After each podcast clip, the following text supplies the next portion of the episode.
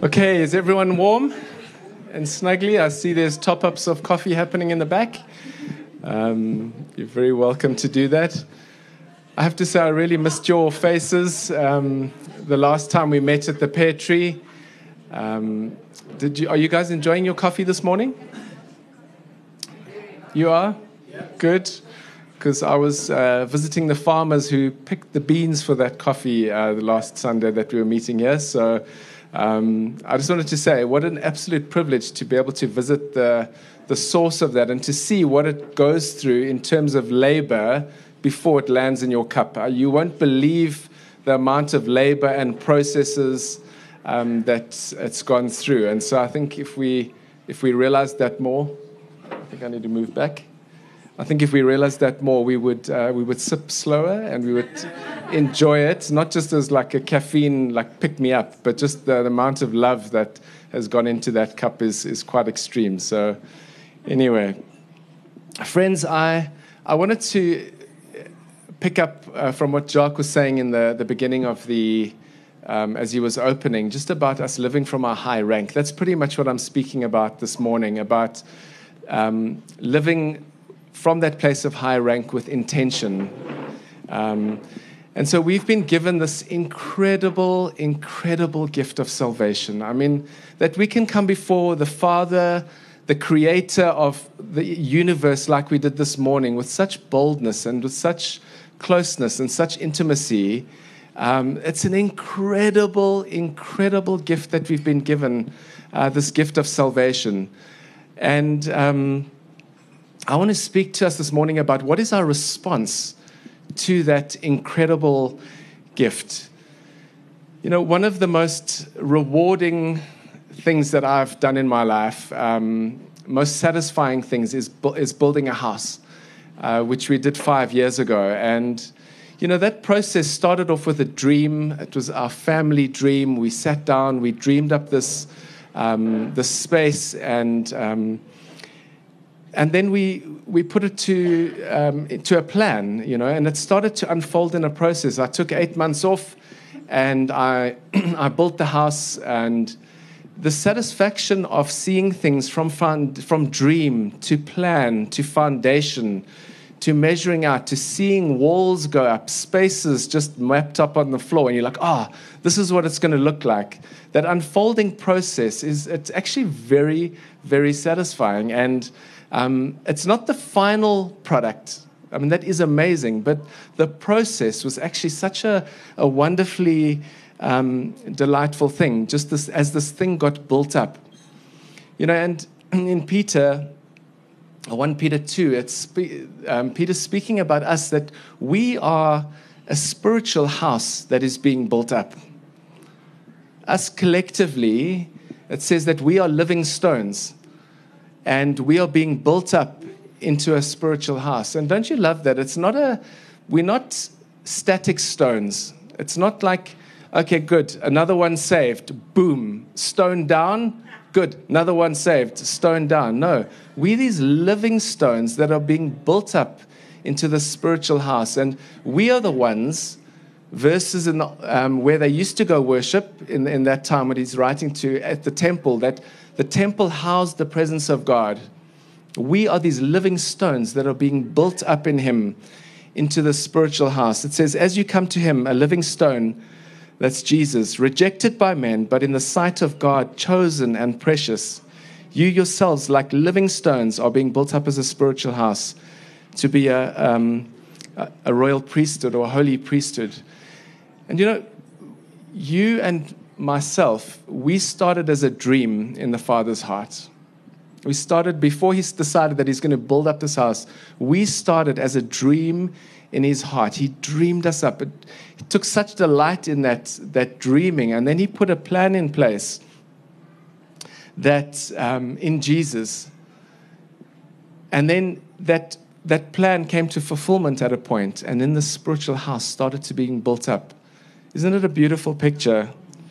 Um, Ephesians, Ephesians 1 says, For it was always in his perfect plan to adopt us as his delightful children through our union with Jesus, the Anointed One, so that his tremendous love that cascades over us would glorify his grace. For the same love that he has for his beloved, Jesus, he has for us. And this unfolding plan brings him great pleasure. Friends, he takes great, great pleasure in this plan that is coming to that came to fulfillment, and now he's seeing you being built up. It goes on in Ephesians 3 to say this perfectly wise plan was destined from eternal ages and fulfilled completely in our Lord Jesus. Jesus was the dream, he was the blueprint, and he is the, uh, the, the foundation, and he was the plan that the Father is building us up um, in. In Peter, 1 Peter, um, he also talks about Jesus being the cornerstone, right? So basically, Jesus is our foundation. You know, when you're building a stone building, which we don't obviously do very often um, these days, it says, uh, I just looked this up. It says in every stone building, one stone is crucial. It is laid first, and it is to ensure that the building is square and stable. It is the rock upon which the weight of the entire structure rests, and that is Jesus. Jesus is that rock. He is our rock. The entire structure rests on that rock. And, you know, if you've ever built, and I think we've got uh, at least three architects in this congregation, um, you know that the, the foundation is extremely important. Um, I remember when we dug our foundation, we measured out, we dug it, and then we poured the concrete. And then that process, even preparing that foundation, the plan of that, you know, for days, just keeping it wet, keeping that cement wet. You know, I remember even coming before going to church on a Sunday, I'd have to race to the house and just wet the foundation again, um, because when it stays wet, it cures and it gets strong. So uh, if you don't do that, the foundation is critical in actually in, in building a house. And you know, when you have a foundation, for example, if it's sort of so wide, um, and then you build your bricks, you have to build right in the center of that because it needs to house the weight of that entire property. And you know, I I remember when, when we built and um, we had the foundation all set out, and then we started marking out where the brickwork would go once it was perfectly cured. And we were just a little bit off with that first brick. And we got to the final corner. If you know our home, many of you have been there, in the kitchen or sort of underneath the main bedroom, the whole thing had just shifted slightly so that if we had built thing, uh, literally the edge of the brick would have been on right on the edge of the foundation, and it was like, oh no, we've done this entire foundation wrong, like like absolute disaster. I don't know how expensive the concrete was that we filled the entire foundation in, but to start again and this foundation is wrong. It was like a bit of a horror moment. Brought in the engineer, etc., etc. And the good news was that we were just a little bit off with our measurement that we started with. So that by the time we got to that, the house was going off, but we weren't. The foundation was perfect. It was just that we had our measurement slightly off. So when we remeasured and we like realized that actually no, it is landing up in the center, we could actually build. And why I wanted to highlight the importance of the foundation is because the foundation is what the house sits on. You cannot, um, if you, you can build any house, you know, whether it's great or whether it's what any kind of structure, if the foundation is wrong, that house is going to be wonky. And I think that's what we've done in the church. We've built on a foundation that is not always on the grace and the good news of Jesus. So people are reading the plan they're going according to the Bible, but it's not the house ends up wonky and it starts to crumble. And you're like, how can that be God and the church? And look what happened throughout the ages in the church. But it has not been built in such certain situations on the center of the foundation that is the perfectly wise plan that has been perfected in Jesus 100%. We have to build right on the middle of that foundation that is Jesus. Um, otherwise, we, work, we end up with a wonky, a wonky church, and um, we don't need that.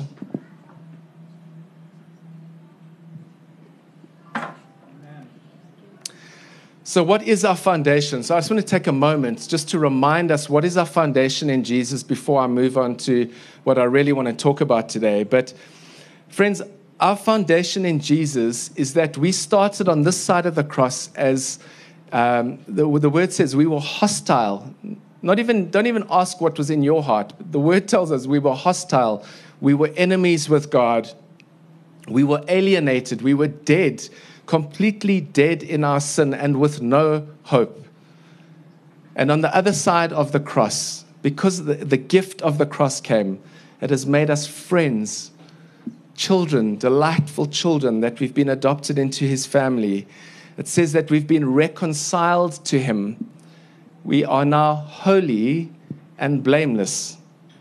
Isn't that beautiful? We were buried with him at the cross and we were raised with him, as has come through this morning. And now we're seated um, at the table at, with the groom, not only with the groom, in the groom.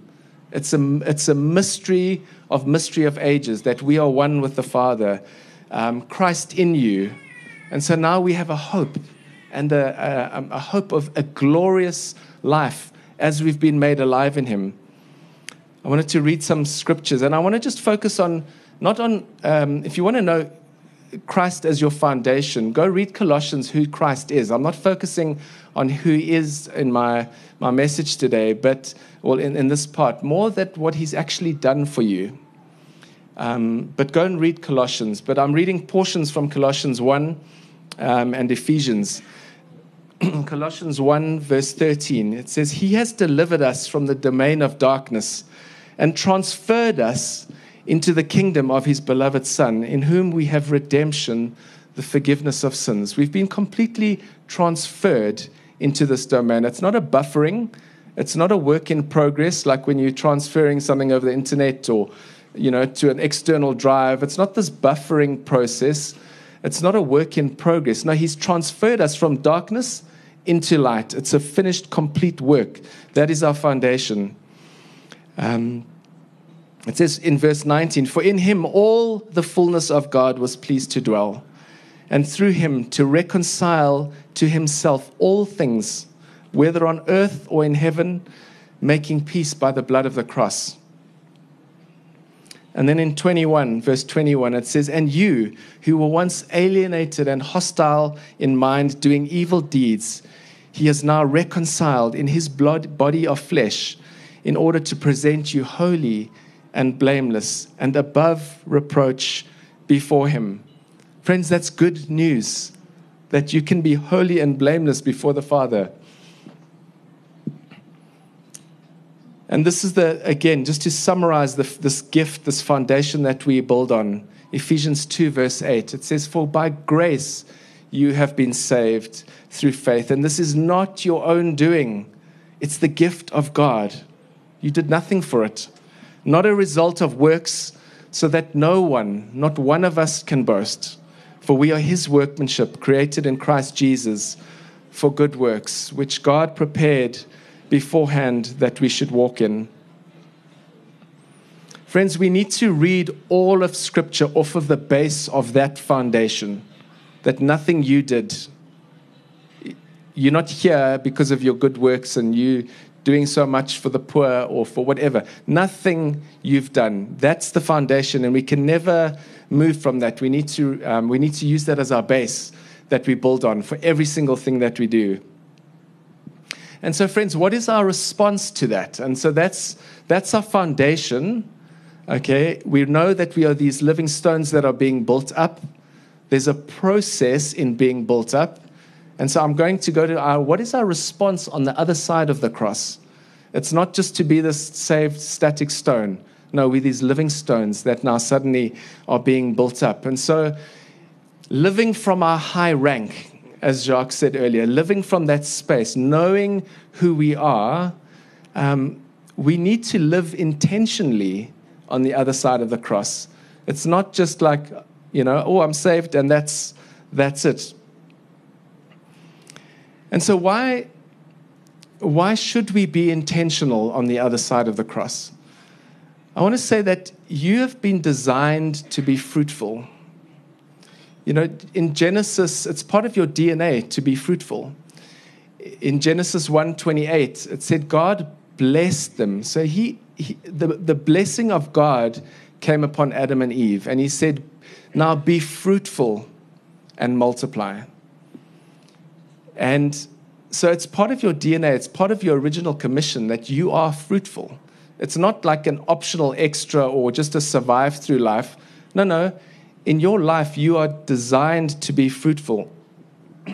What's also amazing is that the Lord is actually, you know, sometimes we think we choose Him. Like, you know, have you chosen to follow the Lord? You know, and there is a response, yes, but it says that He chose you. You know, He didn't only choose you for salvation, He chose you to be fruitful. John 15, you have not chosen me, but I have chosen you, and I've appointed, from the Amplified, and I've appointed and placed and purposefully planted you so that you would go and bear fruit, and fruit that would keep on bearing, and that your fruit would remain and be lasting, so that whatever you ask of the Father in my name, as my representative, he may give to you. Isn't that amazing? I mentioned at the home um, church gathering last week that, you know, to bear fruit, if you think about bearing fruit, and this is again from the foundation, it's like you never, when a, when a fruit tree is uh, connected to its source, it doesn't squeeze out fruit to pop out fruit. No, it just, it happens naturally. When you are plugged into the source, it, the, the fruit tree, uh, the, in an orchard, the fruit trees just, they, they produce fruit. If there's no water, if there's no source, there's no fruit, right? And as has wonderfully come out, even through the, the song this morning about abiding, this is how we produce fruit. In, in John 15, we read that it says, Abide in me and I in you, as the branch cannot bear fruit by itself unless it abides in the vine. Neither can you unless you abide in me. I am the vine, you are the branches. Whoever abides in me and I in him, he, uh, he it is that bears much fruit. For apart from me, you can do nothing. So without him, we can do absolutely nothing.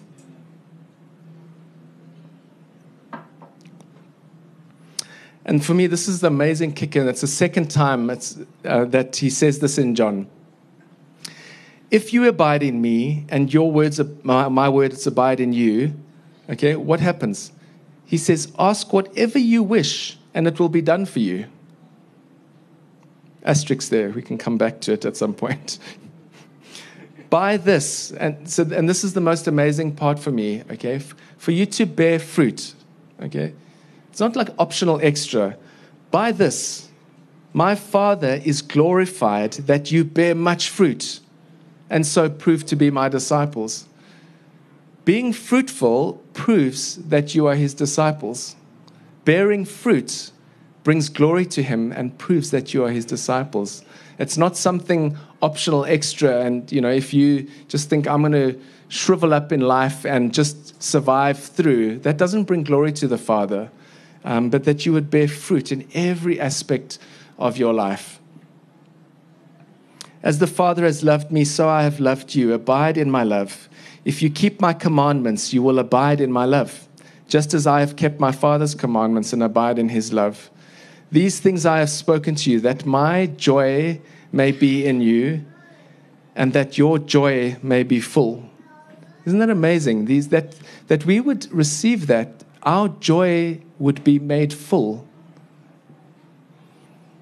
You know, we've always focused, and we will always focus. It's the foundation that the, the message that this is a gift um, and that we work from rest. We sang about it this morning. It's every part of the foundation of our DNA. It's a gift, and um, we work from a we, we we live in a place of rest.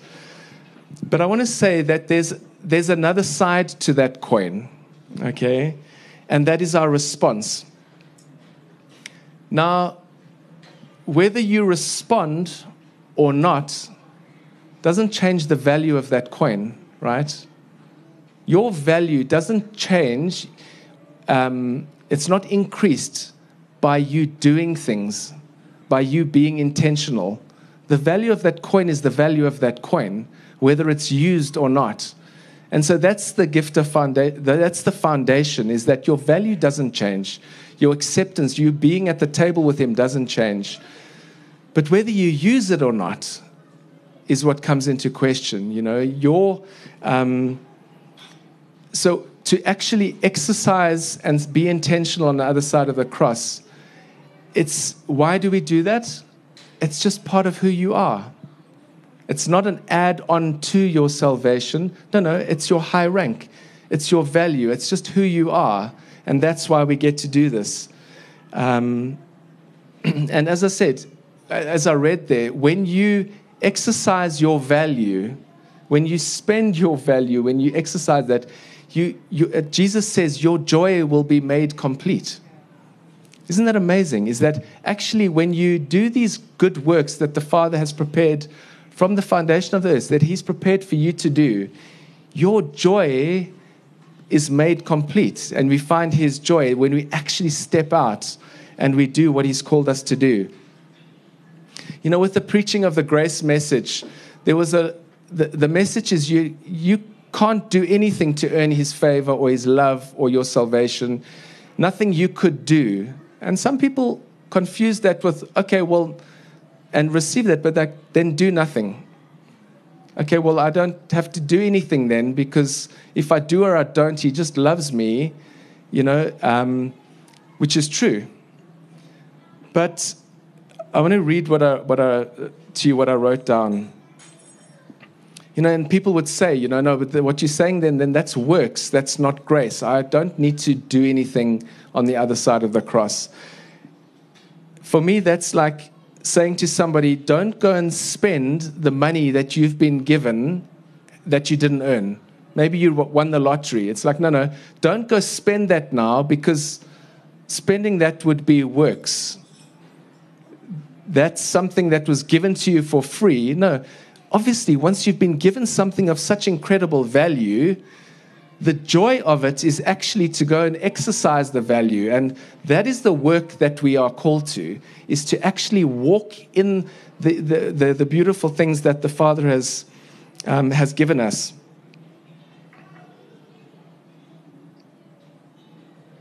Friends, our value is to be, that value is to be enjoyed for us as we walk that out, and it's to be shared. And that's the joy of, of our life in Him. As I said, you've been designed for fruitful work. I mean, listen to, to Paul in Philippians 1. He says, For me to live is Christ, and to die is gain. If I'm to live in the flesh, that means fruitful labor for me. So he's wrestling between do I go and be with the Father or do I stay? If I go, it's going to be amazing. To stay means fruitful labor. It's something that he's just so part of his DNA. Where are we at in that process? You know, are we in a place where we are wrestling, be with the Father, or taking such delight in the fruitful labor that He's called us to do? You know, as I've been reading through um, various books of the New Testament over the last while, there's there's been a couple of things that have just highlighted. I, I, just spent some time just reading through like a whole book and then into another one. And then you see just like certain patterns that start to emerge. And three things jumped out at me, all built on this foundation that is Jesus. He always starts off with, This is who you are, this is your high rank. And then he moves on to, and there's three things, excuse me, that, that popped up. One was that we would grow in a knowledge it's like this is the other side of the cross. He's speaking to believers that we would grow in this knowledge that we need to hear, we need to learn, we need to be taught. So it's this, this process of these living stones being built up, growing in knowledge. That's the first one. Uh, the second one was this thing of like, okay, now because of your high rank, um, you need to put off those things and put on these things. It's a very active process, speaking to believers. Put off this, put on that. Um, and then the third thing that's quite interesting is like that he says multiple times through the New Testament, like, imitate me, which you know, in this sort of in, in our, our church context, it's like, well, maybe that's not such a good thing, you know, just imitate me, you know. That's quite a bold, a bold thing to say. And I remember um, imitate in a, not in this way, it, it, I'll explain now. I don't know if you, uh, obviously, you all know Hillsong. Um, who was the blonde lady? Is it Darlene Zschech? Yes, Darlene. Something like that. Anyway, uh, I remember friends having gone and visited um, churches in Asia, and all of these worship leaders had dyed their hair peroxided white, cut into the same bob shape, because this is what a worship, sheet, uh, worship leader looks like, right?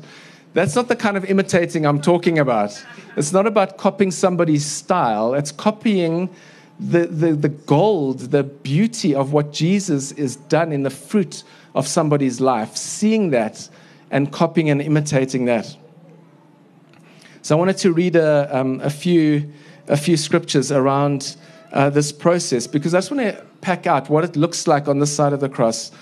Um, first, to hear, to learn, to be, to be taught. Colossians 1. Of this you have heard before in the word of truth, the gospel which has come to you, and indeed in the whole world it is bearing fruit and increasing as it also does among you.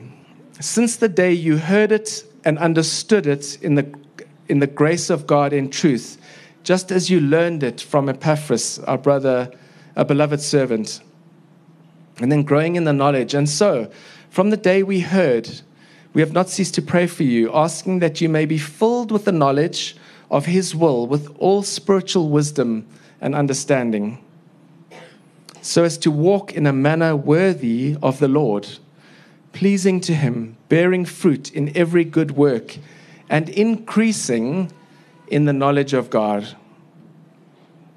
Colossians 1.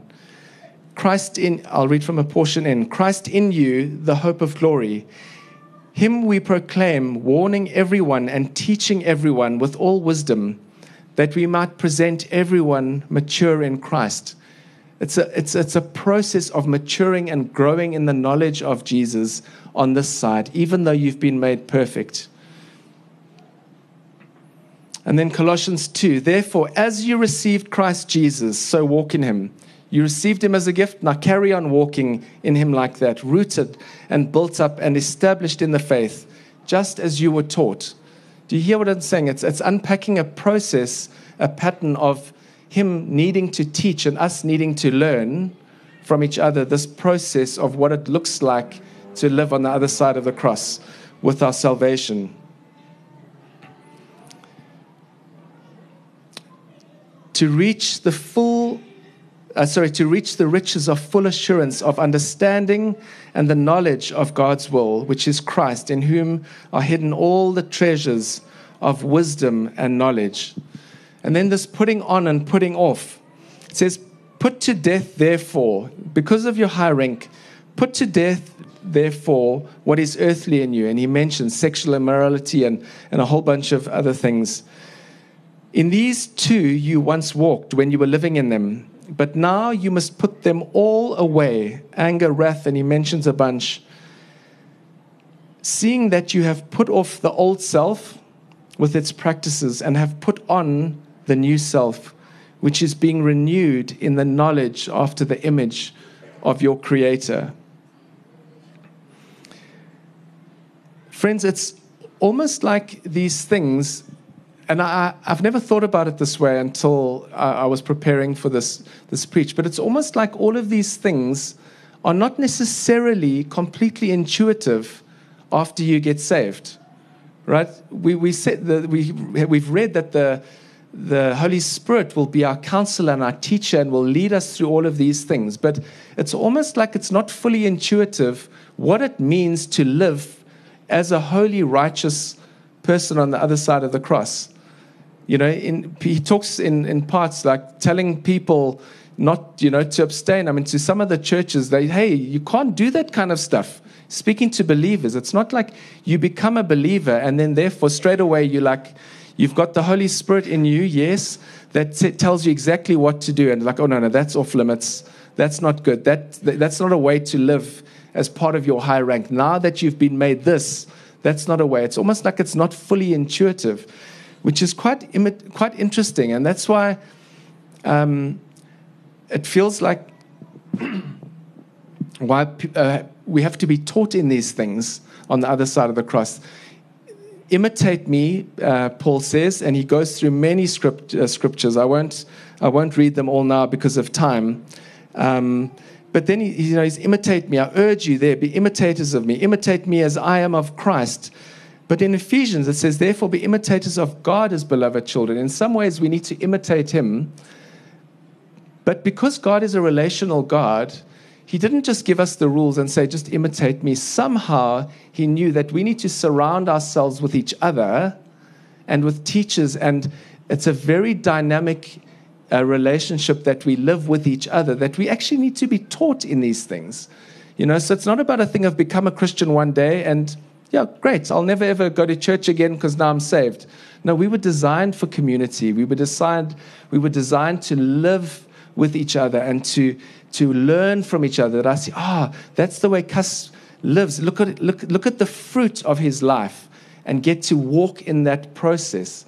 It's this, it's this, this process of us learning from each other how to, how to live. Um, in Philippians 3, it says, Finally, brothers, okay, in who we are, whatever is true, whatever is honorable, whatever is just, whatever is pure, whatever is lovely, whatever is commendable, if there is any excellence, if there is anything worthy of praise, think about these things. What you have learned and received and heard and seen in me, practice these things, and the God of peace will be with you. Friends, it's something that we need to practice in. Um, in the prayer time earlier, uh, Ella had a word about us you know, seeing everybody here getting onto a train. You know, and there, there is a sense that just really struck with me. It's like we can be sitting at the station with our passport or whatever, where we're going to with our ticket, saying, Look, I've got the ticket. It's wonderful, I've got this ticket. But there's something of a beauty of us getting on the train together, everybody intentionally getting on the train and saying, We're going to exercise this ticket. We're now going to step out and we're going to go. And that looks like our response of saying, um, what are we going to be doing with this incredible gift of salvation? Because it's time to get on that train. It's time to exercise that value. And I wanted to just uh, leave you with this picture. You know, when we get saved, it's almost like we fall back into this cloak of grace. It's like we fall complete, like a dead drop into this cloak of grace. And this grace then picks us up, this cloak around us, picks us up onto our feet as these live, new, living beings. But then it's like this cloak that's around us, that's a grace that then empowers us to actually go out and live. It empowers us to go out and live and do these good works that have been prepared for us to do.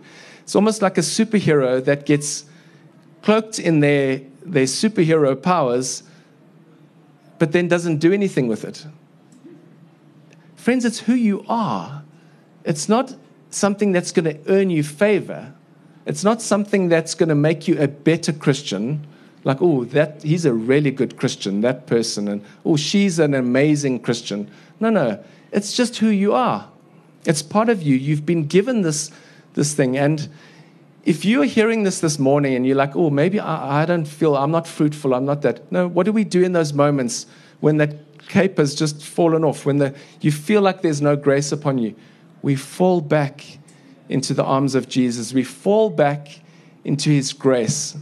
So if you're here this morning and you are feeling any level of condemnation, any level of heaviness, any level of like, I'm not good enough, or I haven't done enough and I'm, yo, I blew it this week. And, and, and you don't have to spend a split second longer with any level of guilt or shame or any of that on you because you didn't get good in the first place. Jesus gave it to you as a gift. So what do you do? You dead drop back into that cloak of grace and he picks you up and puts you on your feet and he wraps himself around you and he keep going. Friends, we don't spend weeks in repentance. That's you building a wonky house on a bad foundation called self effort. If you spend a second longer in self doubt, condemnation, guilt, you are stuck building a house. You think you're building to the plan, but you're building it on a wonky foundation. Right? So,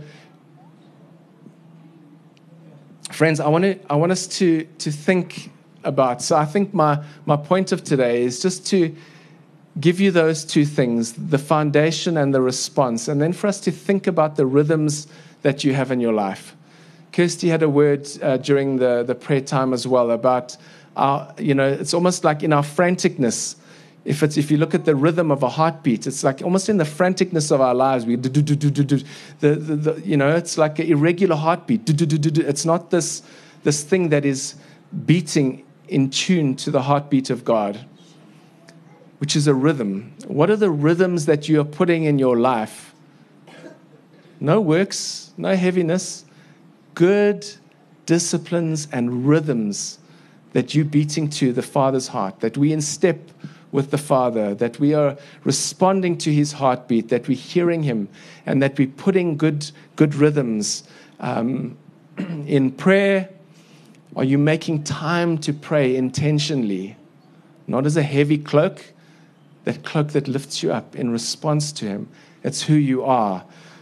Are you making time to study His Word and feasting on the richness of, that, of His Word? Are you making time to gather around people like you are this morning? You've made intentional time in this freezing weather to come out.